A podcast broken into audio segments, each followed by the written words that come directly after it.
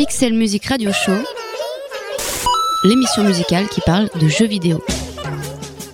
Un dimanche sur deux, de 20h à 21h, les geeks rencontrent les mélomanes.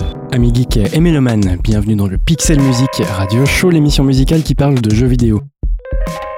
Cette semaine, on fait le tour des bandes originales sorties ces dernières semaines, après un mois de janvier aussi excitant qu'un rapport de la Cour des comptes et un mois de février guère plus enthousiasmant, on se demandait quand allaient sortir de bons jeux et en ce qui nous concerne de bonnes bandes originales. Il aura donc fallu attendre fin février, début mars pour enfin satisfaire nos esgourdes, comme dirait l'autre vieux motard que j'aimais.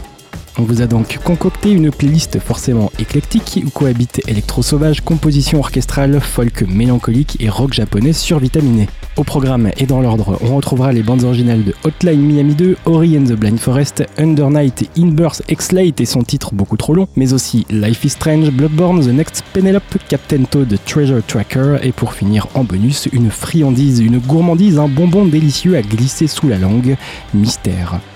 Vous n'êtes ni dans une émission musicale ni une rédactionnelle. Bienvenue dans le Pixel Music Radio Show qui commence évidemment avec Hotline Miami 2.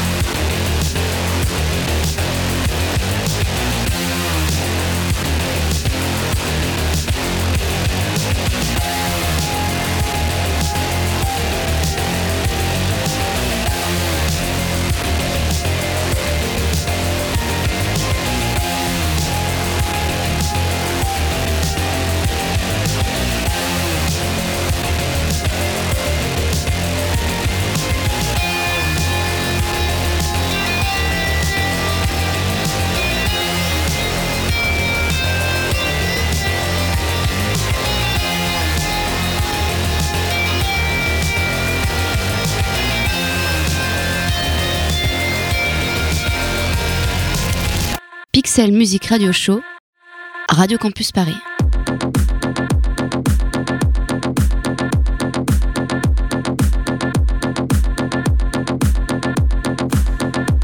Boom, seconde grenade de Jonathan Soderstrom et Dennis Vedin, Hotline Miami 2 complète et raffine une formule qui a déjà fait ses preuves sur le premier volet.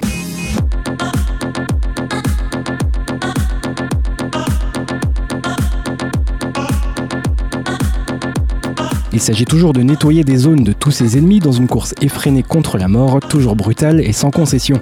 Pure Diane Retry moderne, Hotline Miami est le fruit d'un savant dosage d'une difficulté élevée mais jamais insurmontable. Si l'on meurt instantanément d'une grosse cartouche dans le bide dès qu'un ennemi nous repère, c'est pour mieux recommencer immédiatement encore et encore jusqu'à affiner son parcours macabre. Cette frénésie de violence déclenche un état second chez le joueur investi qui petit à petit compte davantage sur ses réflexes que sur la planification des approches. Cet état second, la zone, comme on l'appelle, on la retrouve dans des jeux comme Wipeout par exemple, ou F-Zero, où seul un réflexe presque surhumain vous sauvera d'une erreur fatale. Hotline Miami 2, c'est aussi une ambiance particulière et cette suite s'appuie sur un scénario cryptique raconté de façon anachrologique, incarné par des personnages différents et tous mystérieux. L'ambiance et la zone sont des sensations générées par le gameplay frénétique, mais aussi en très grande partie par les musiques. Elles donnent le tempo et influencent la façon d'appréhender un niveau. Électrisante et pouvant pousser à la précipitation, elle est presque un élément passif du gameplay. D'ailleurs, parce que les créateurs ont bien compris l'engouement autour de la playlist du jeu, chaque niveau dans son introduction affiche le nom du morceau et de l'artiste qui sont joués. Cet affichage appuie également sur le choix des morceaux qui ne sont pas reliés au hasard au niveau. Certains des niveaux justement fonctionnent de pair avec la musique, c'est le cas déjà culte du titre Le Perv signé Carpenter Brut.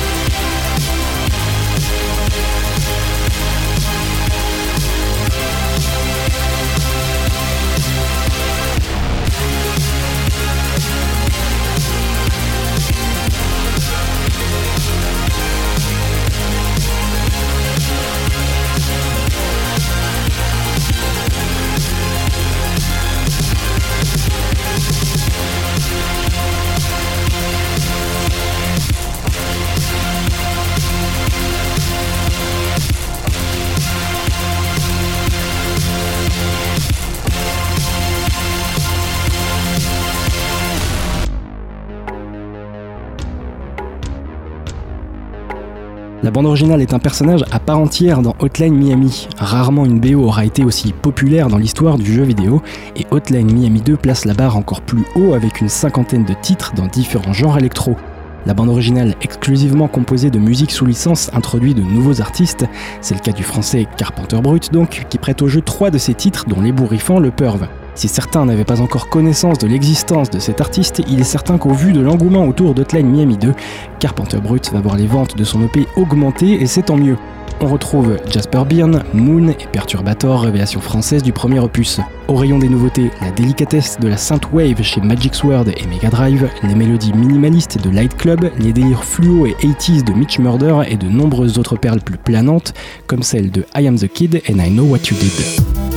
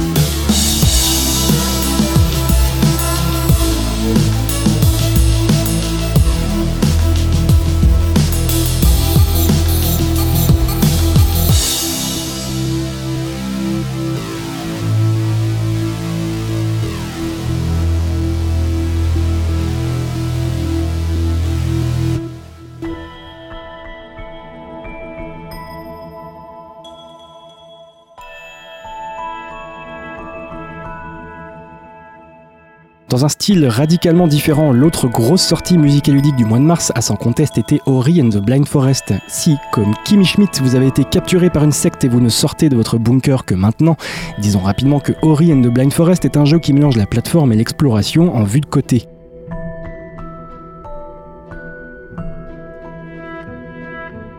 Derrière sa direction artistique à couper le souffle se cache une difficulté insoupçonnable. Sous ses airs de film d'animation interactif gentillet, Ori est en fait un jeu très classique dans sa forme qui rappelle certains de ses illustres aînés de l'époque Super Nintendo.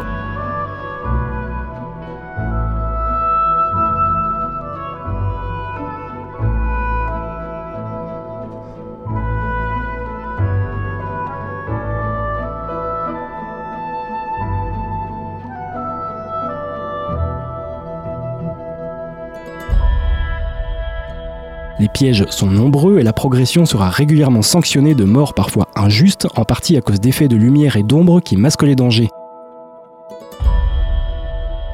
Cela dit, la marge de progression inhérente au genre auquel il appartient est suffisamment grande pour avoir envie de s'accrocher aux branches de cette superbe forêt.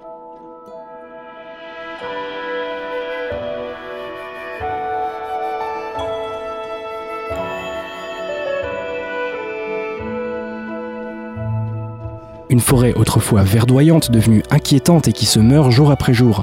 Chaque racine est un doigt crochu tentant d'attraper le petit héros et les lucioles sont autant de petits yeux dans la nuit, forme virevoltante féerique mais désespérément muette.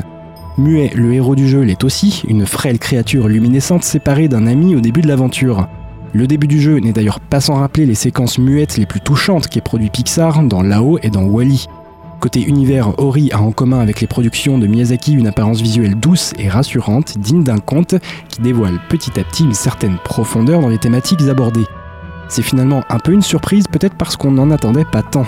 On peut probablement en dire autant de la bande originale que l'on n'a pour le coup pas vu venir.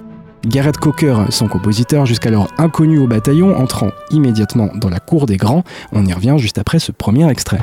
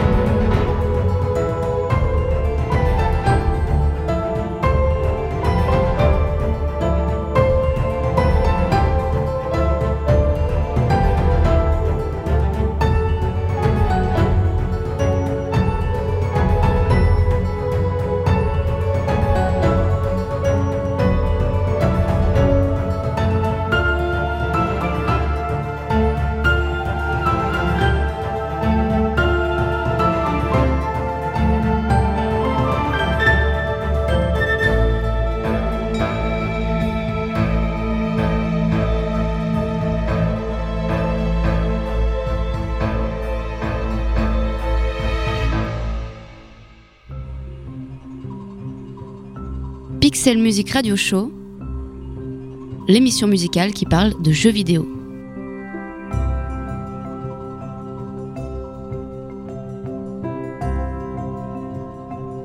4 années. Pendant 4 ans, Gareth Cocker a travaillé aux côtés du studio Moon qui a développé le jeu.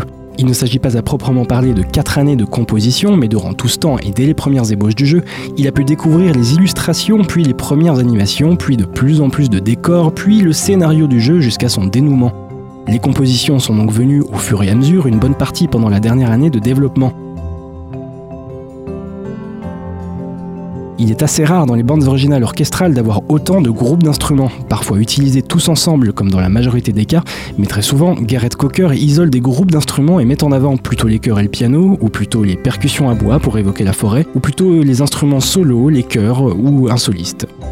Le dénominateur commun de cette BO, c'est le bois, c'est l'arbre plus précisément, un arbre au centre du jeu et dont le thème musical sert de fil rouge à l'album. On retrouve des traces et des variations de ce même thème à intervalles réguliers.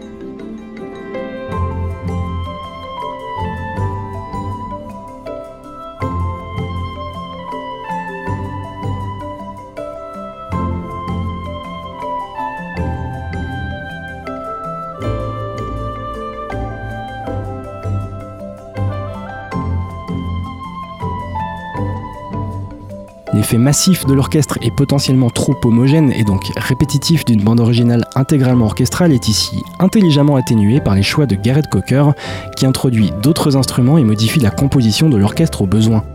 Anecdote amusante, l'une des choristes, Ayrali Brighton, a été repérée sur YouTube. C'est Gareth Cocker qui tombe sur l'une de ses vidéos et découvre finalement qu'elle vit à 10 minutes en bagnole du studio.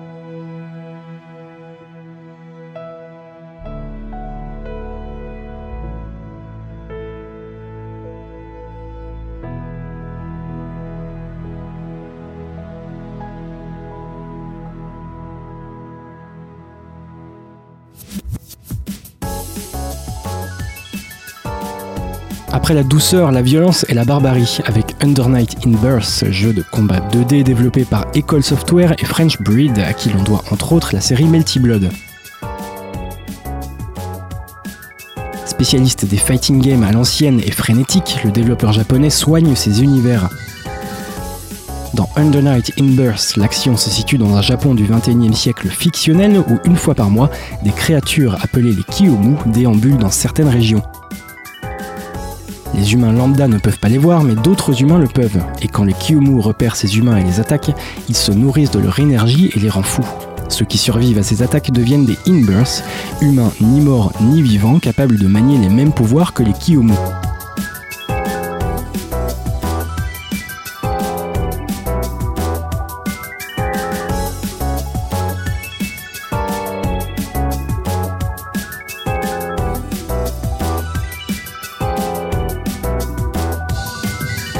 Baston, avouez que ça fait plaisir d'avoir un background aussi alléchant. Côté musique, les connaisseurs retrouveront Raito, discret compositeur et producteur du studio, qui avait déjà sévi sur Melty Blood. Il nous livre avec cette Under Night in Birth arrivé tardivement en Europe son habituel et délicieux cocktail de J-pop et de rock sévèrement burné. Les amateurs des bandes originales de Guilty Gear par exemple seront comblés avec pas moins de 40 titres qui ne relâchent jamais la pression sur un album dispo à la vente sur iTunes entre autres.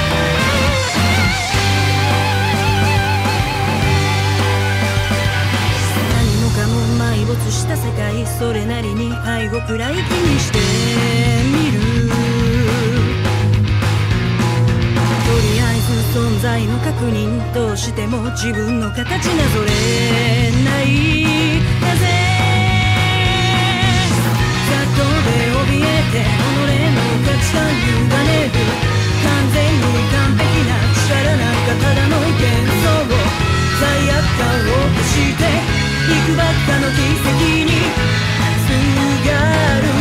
それでも。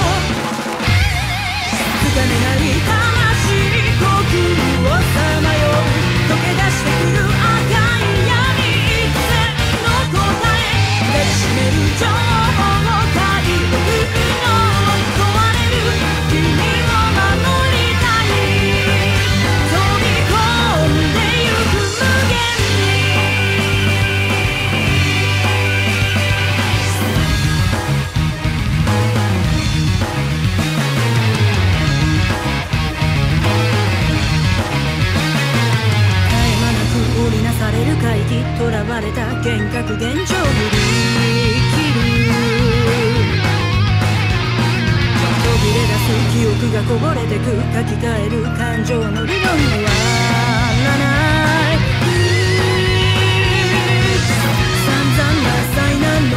象を現象吐き出す書き殴る計算式絡まりの空回り続く現実感なくして訪れる壊滅。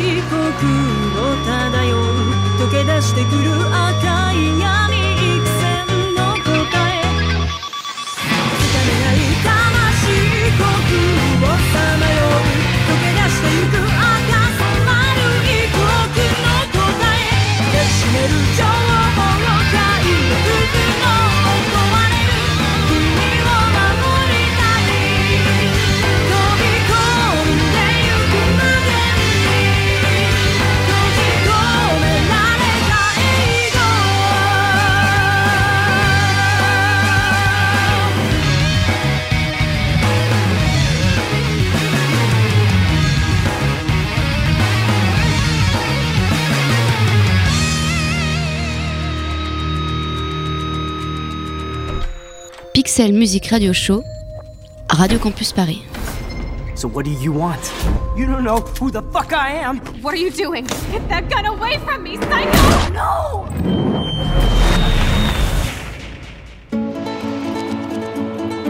My name is Max Caulfield. I'm 18 years old. Years ago, my family moved away and I left behind my childhood. After five years, I'm back in my hometown, Arcadia Bay, Oregon. Now I'm studying photography at Blackwell Academy, my new home. In the end, it's still high school, which kind of sucks. Then there's Chloe. Home, shit, home. Let's dance! Or take my picture with your new camera. Come on, rock out, girl! Then something happened. Something that changed my life forever. Max, what's going on? Where am I? There's something else I have to tell you. Holy shit. Talk to me, Max. Oh, no! I discovered I could reverse time. On enchaîne nos montagnes russes musiques et ludiques avec le dernier projet du studio parisien Dontnod qui avait accouché en 2013 et dans la douleur de Remember Me, sublime vision vidéoludique d'un Paris futuriste pensé entre autres par l'auteur de La Horde du Contrevent, Alain Damasio. Boudé par le public, Remember Me porte a posteriori et ironiquement assez mal son nom, mais on espère que le nouveau jeu du studio restera un peu plus dans les mémoires, en tout cas c'est plutôt bien parti. Life is Strange, c'est le nom de ce nouveau jeu épisodique dont les deux premiers chapitres sont d'ores déjà sortis. Plus un jeu d'ambiance qu'un jeu casse-tête, Life is Strange démarre sur les chapeaux de roue avec un phénomène paranormal qui menace d'engloutir Arcadia Bay, la petite ville américaine dans laquelle Max, la jeune héroïne, s'est installée pour étudier la photographie. Cette vision apocalyptique, Max est seule à l'apercevoir et c'est après une première hallucination qu'elle acquiert le pouvoir de remonter dans le temps. Une intrigue plaisante à suivre pour peu qu'on ne soit pas totalement réfractaire à l'univers adolescent parfois cliché des lycées américains. Techniquement pas ébouriffant, le jeu est une belle démonstration qu'une bonne direction artistique prime sur la débauche de textures et d'effets qui claquent. À mi-chemin entre le crayonné et le réaliste, l'esthétique du jeu est un écho à un certain type de cinéma américain indé, ou faussement indé, un peu comme si Alan Wake rencontrait Girls Town.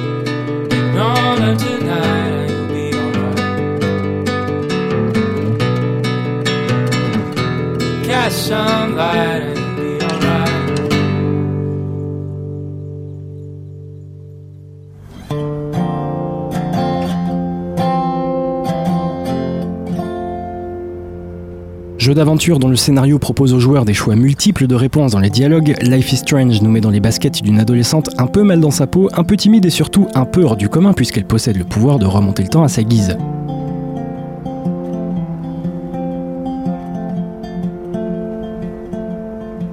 Capacité qui lui permet de plier le temps sans revenir elle-même en arrière donne lieu à des séquences plutôt ingénieuses. Si l'on ne sait pas encore si la suite de l'aventure tiendra ses promesses, on sait déjà que celle-ci est portée par une bande originale pas dégueulasse puisqu'on y retrouve du PG Harvey, du Sparkle Horse, du Mud Flow, du José Gonzalez ou encore du Agnus et Julia Stone.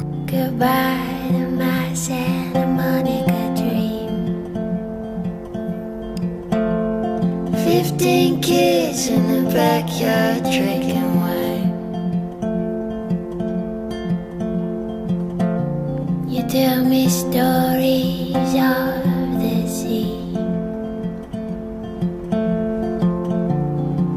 and the ones you left behind. Goodbye to the roses on your street. Goodbye.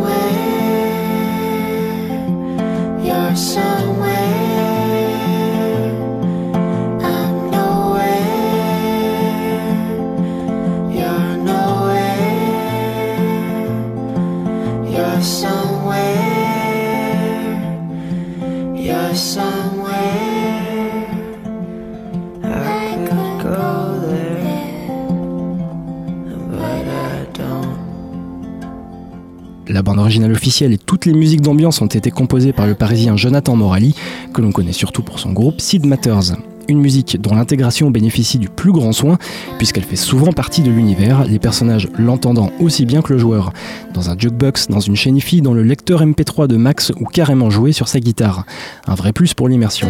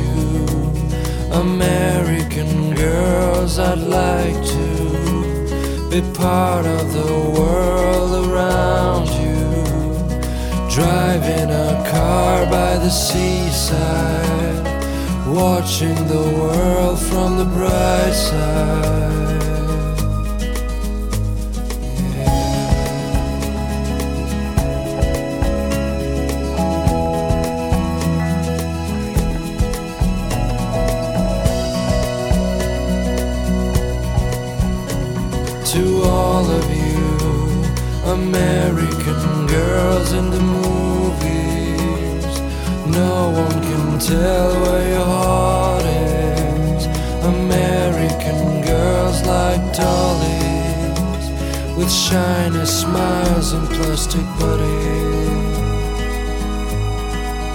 I wish I had.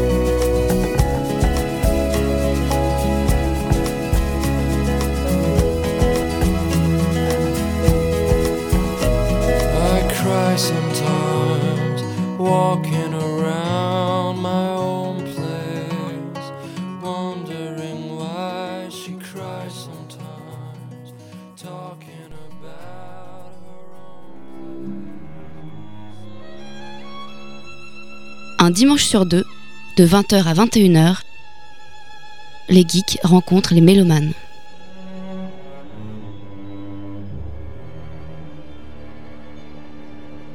Pixel Music Radio Show, Radio Campus Paris.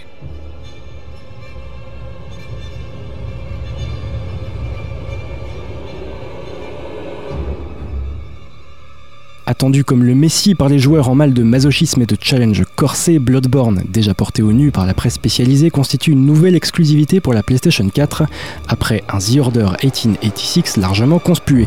Antithèse totale de ce dernier, Bloodborne n'est que maîtrise, contrôle et talent du joueur puisque chaque erreur est lourdement sanctionnée. Univers Lovecraftien et victorien, oui, c'est la mode, Bloodborne met l'énigmatique héros du jeu constamment en difficulté face à des créatures surpuissantes et impitoyables.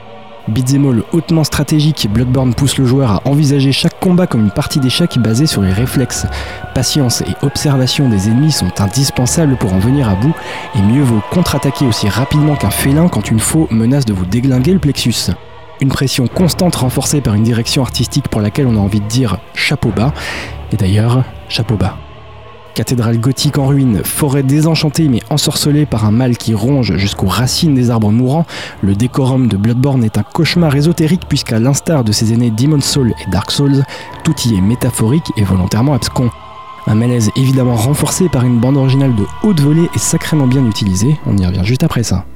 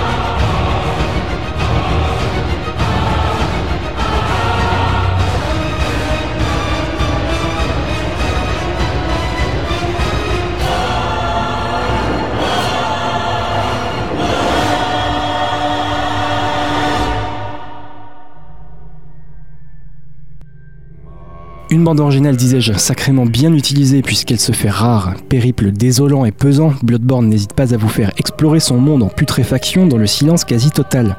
Pas de musique d'ambiance, pas de jumpscare musical prévisible, seul le bruit des bottes du héros et le crépitement suspect d'une créature rôdant dans le brouillard. La musique réserve ses charmes aux séquences fortes du jeu, aux combats épiques, et c'est sur le modèle de l'illustre Shadow of the Colossus que cette bande originale s'épanouit de manière brillante. Exit les Shunsuke Kida et autres cultissimes Motoi Sakuraba, c'est le compositeur Michael Van Masher qui s'y est collé cette fois.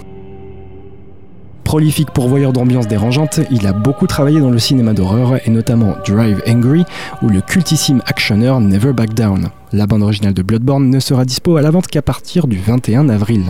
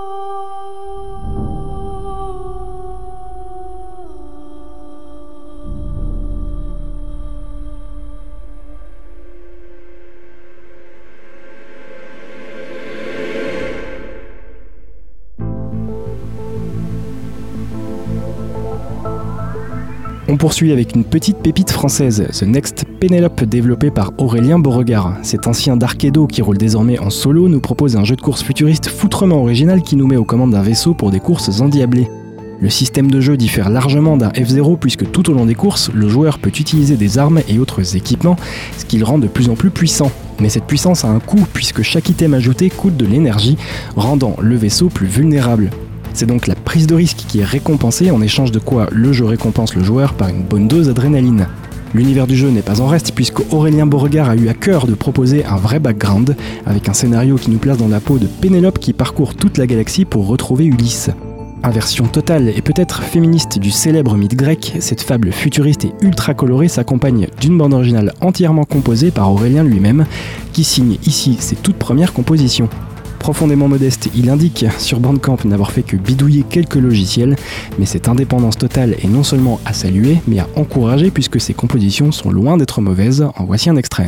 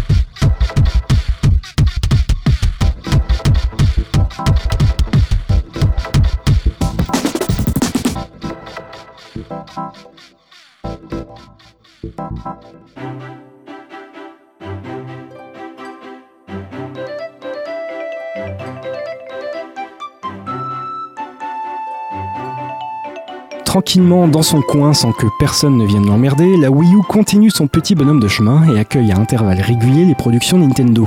Outre les Mario Kart et autres Smash Bros, la console au gamepad tente de nouvelles licences comme Captain Toad Treasure Tracker qui fait furieusement penser aux fesses de Phil Fish. Se jouant de l'espace en trois dimensions, Nintendo nous propose d'explorer des niveaux de fond en comble et d'en trouver la sortie, mais aussi divers items pas toujours évidents à trouver. Le joueur doit tourner la caméra et analyser la perspective pour comprendre comment accéder à certaines zones puisqu'elles sont cachées et que la caméra est placée en recul, filmant le niveau comme un gros bloc vu de loin. Inventif, ingénieux et évidemment coloré, Captain Toad est une friandise à déballer un peu tous les jours, sans pression, mais avec suffisamment de challenge pour que les plus cérébraux y trouvent leur compte. Les musiques ont été composées par Maito Yokoto, qu'on connaît surtout pour avoir collaboré avec le grand Koji Kondo sur les bandes originales des deux Super Mario Galaxy et de Donkey Kong Jungle Beat, un petit bonbon acidulé.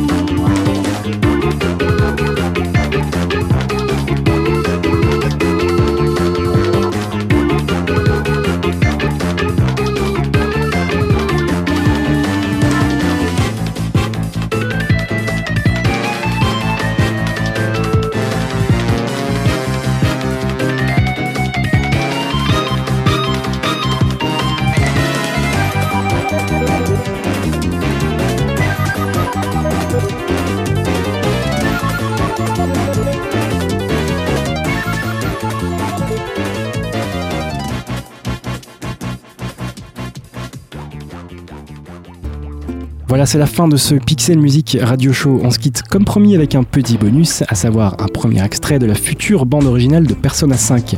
Shoji Meguro, toujours à la baguette, dans le style pop métissé qu'on lui connaît sur les autres épisodes de la série, et des sonorités néanmoins plus proches de celles de Catherine. Un thème présent dans le trailer de Persona 5, celui qui avait enflammé les internets tellement ce nouvel épisode de la série culte d'Atlus est attendu et porte sur ses épaules le renouveau du RPG japonais. Pour en savoir plus sur la saga Persona, on vous renvoie vers notre épisode 29 qui y était entièrement consacré. Quant à nous, on se retrouve le dimanche 26 avril pour une émission très spéciale. Et d'ici là, jouez bien.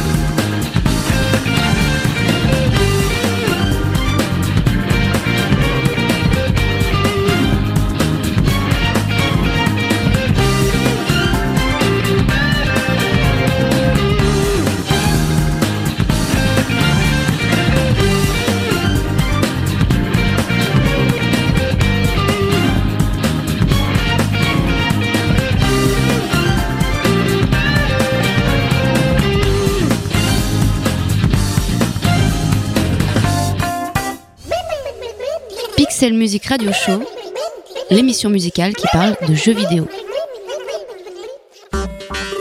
Avec le soutien de Bandic, agrégateur de passion.